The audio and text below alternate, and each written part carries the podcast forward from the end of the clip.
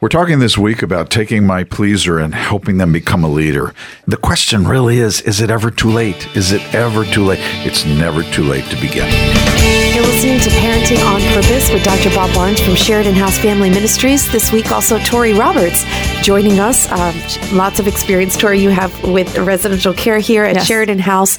Um, I'm Ruthie J, your host, and this week we're talking about your pleaser child. There is the barbarian, and we've done a week on, on that as well. You can search for all these topics, actually, and you can search for topics like this in depth online at parentingonpurpose.org. Today, just focusing on that pleaser child that you have, that's probably what, middle school, maybe in high school and you think it's too late? Uh, have I messed up my kid? Maybe because I didn't have. Yesterday, we spoke about disciplining your pleaser child and how that is so key to their self confidence, if you will.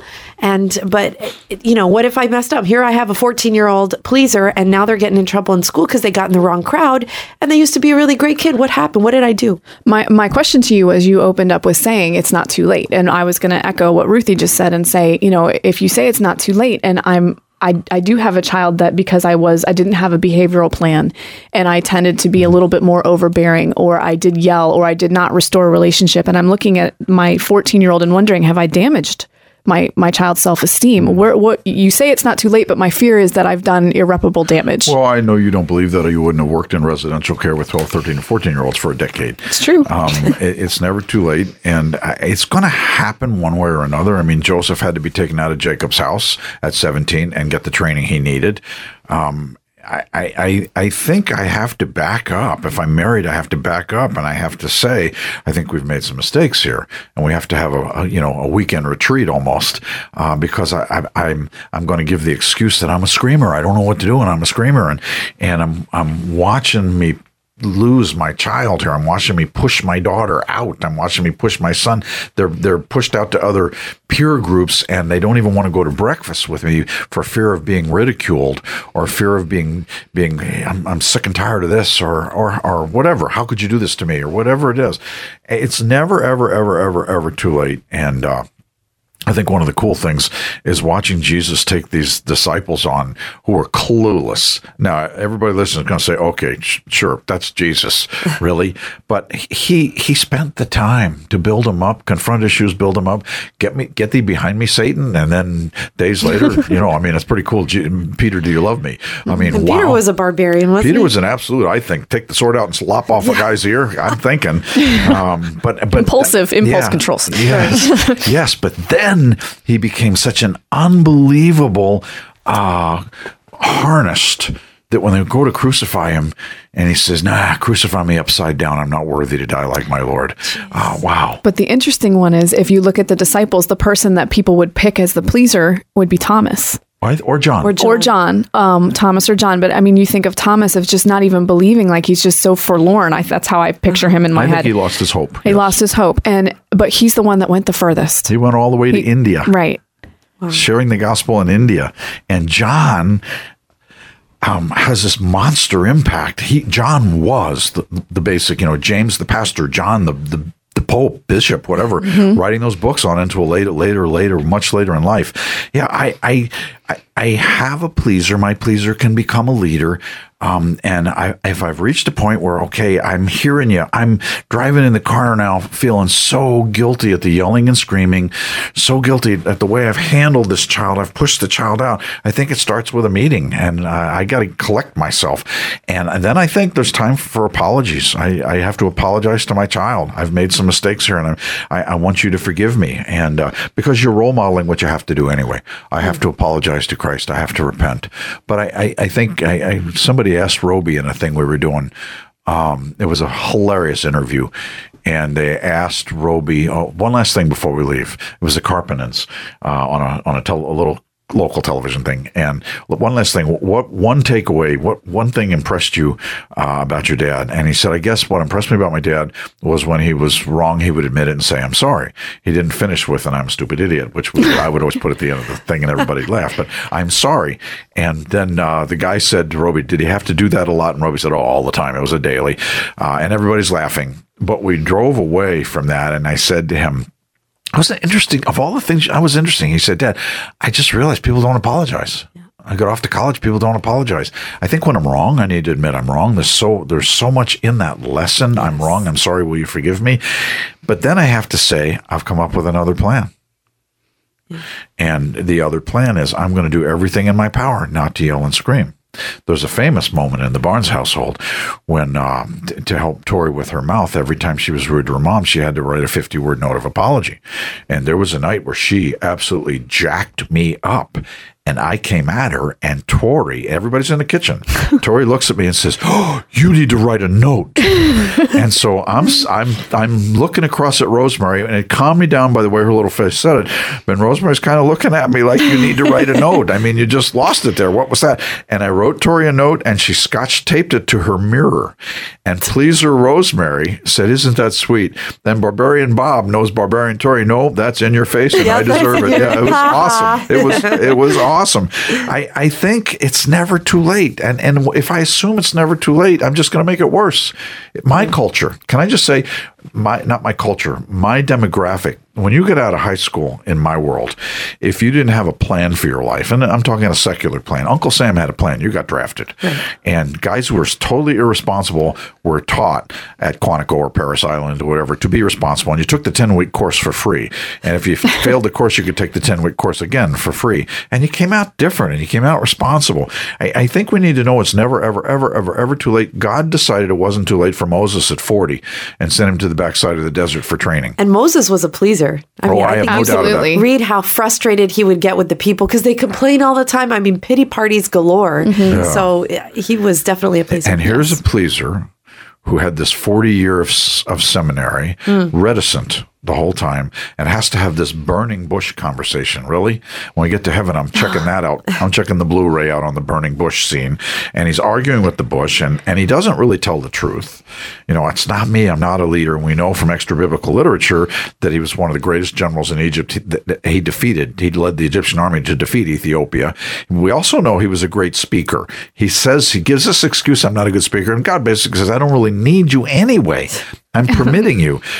But to lead them across the impossible, across the Red Sea, I'm not going. You go. You know, text me when you get over. I want to make sure everybody made it. He leads them in this. It's the most amazing scene. This pleaser becomes a great leader. And so I want that for my child, but I want to know it's never too late. Ever, ever, ever, ever too late. And so I may have to redo the plan. But the plan is me. If I've been damaging my child by yelling and screaming, if I've been damaging my child by sometimes having a consequence not, if I've been damaging my child by putting the child against me, by my no doesn't mean no for this child, then wow. And here's the problem with the pleaser uh, and the 12 or 14 year old pleaser. They're generally good kids in some areas, and you feel, ah, he's, and I've heard this, he's such a good kid. yeah. He's such a good kid. You know, after Tori went to college, Roby made a statement about lunches. And I said to Rosemary, I said, You're not making his lunch anymore. He needs to make his own lunch. I can't even believe he said that. I cannot even believe he said that. And He was and- complaining about the lunch yeah, that mom he made made. a negative statement about the lunches that she makes, where she put a smiley face on his napkin every day, and blah blah blah. I mean, really, he's I- it, and and it, it- you know she got a little emotional um, because we were laughing his senior year. We actually counted how many lunches she made uh, during the whole wow. yeah in a little lunchbox. So I, I I find her still making his lunch. And she said, Bob, he's he's this and he's this and, and he's I don't I don't mind making their lunches. And I said, This has nothing to do with lunch. This has everything to do with training. He may be married one day. But how common is that for moms, though? Oh, Can I say how good common this is for Latin moms, especially? Oh my goodness. We mother our children to death. And then when they do something, you hurt my feelings. And and and mom is the center of the universe where eh, you didn't consider mom's feelings when you made that decision. I'm like when when moms Yeah, say that you're to me, right. they, I they're didn't, Mom. teenagers. They don't Yeah. think about anybody's feelings. Yeah, I you know. know? that doesn't work. Yeah. none of that works. And and so I think we're still training them, and we're still analyzing, and we're still till they go off to college. And there's a there's a minimal, still some training. Minimal. I mean, college is let's practice this thing out there. Uh, high school is let's practice it under supervision. That's the adult internship. But it's never ever too late. I just got to make sure I'm doing my part. I think that one of the biggest keys with a pleaser to help them connect the dots that it's not about you being mad at them is consistency. If something happens every single time when you're creating a plan with your child, if you are consistent and, you know, if you're starting later in the game, you have to be very, very careful to con- be absolutely consistent. Yes. Because then they make the connection oh, okay, this isn't about mom being mad at me, or this isn't about me failing. This is about she gave the instruction and I, you know, my behavior, I wasn't, I didn't follow through. And, and then the biggest biggest biggest key with a pleaser is restoring that relationship Yes. and coming back and if you if you're coming at it behind the eight ball and you're trying to repair things that you may have done in the past i think focusing more so on relationship and making sure you're spending one-on-one quality time with that child and doing the the breakfasts or you know taking them having a date night with your child just making sure that you're going overboard restoring relationship and listening to them. yes decide to listen.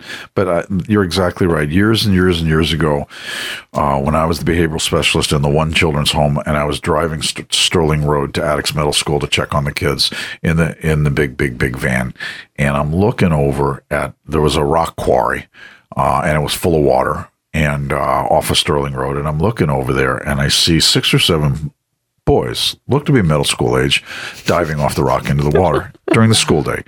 And I think, you know what? I wonder if that's our boys.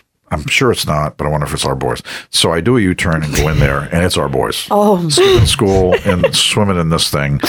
And, uh, Get them all in. And I said, let's go. And they all get in the van. It's really quiet in that van when we're driving back. And one of them's crying already. And we get back and I give them all a job to do. Uh, and we finish the job and we come to dinner. And, uh, I, we, back then we had 12 boys to a house. And I, and so this six or seven's going to bed. The others are up, but I bring all, uh, I bring the six or seven in for a little meeting before, after their showers in, in their pajamas in, in there for a meeting. And one of them says, um, Dr. Barnes, are you are you are you mad at us? Uh, it wasn't. It was Mr. Barnes. I was are, you, about to say. are you mad at us? And I said, uh, um, No, I'm mad at what you did. And one of them said, Are you disappointed in us? And I said, No, I'm disappointed in what you did to yourself. Uh, you caused yourselves to have to miss out on tonight in the ping pong tournament. You caused yourselves to have to go to bed. You caused yourselves to have extra work. But more than that, you missed some school. Come on, guys. Is it damaging though to tell your kids sometimes that you're disappointed in them? I'm disappointed in what they did. I, it's w- word games. wording Yeah, I know, but wor- I also know that as parents, it, that's a powerful word to use. Yeah, I, I. I, I think we could go over overly crazy on the, using the exact right words. I personally wouldn't use that phrase. I would say I'm disappointed in what happened here. I'm disappointed in what you did. or the choice that you made Yeah, yeah, that's an even better. What Tori just said. Um, I, I don't want him to translate. I'm disappointed in you to in their brain. I don't love you right now. Right. Okay. Um, although there's probably times I could say I don't like you right now, um, but I don't. I don't want to say that. No. Right. I don't want to say that. Just go to another room, shut the door. Well, I like. I like going for walks and screaming at trees. Uh, it, it, it worked better, but I, I think I, I, I, my words are so precious to my children. Yes. If I don't use them well, my words are never again received by my children. Uh, if I'm not real careful, and they also replay they replay in your child's yeah, I can hear it over and over. I mean, there's some there's some great words from my dad uh, when I messed up and I had to go back and do something. And my dad calls me into the house. I understand this happened, and he said to me, "What are we going to do about this?" He had nothing to do with this, and what are we going to do? I, he was on my team, and I mean, I got kicked out of college, and he was on my team, and so I, I want to do something with my children where they know I'm always on your team. There are going to be consequences, and I'm not part of the consequences. There's a great quote um, that says, "The way we talk to our children becomes their inner voice." And so we, I don't, I think we need to be very careful at using the "you" statements. Yeah. We we we can say, "I'm I'm disappointed in your choice." I'm just because I don't think God ever says, "I'm disappointed in you."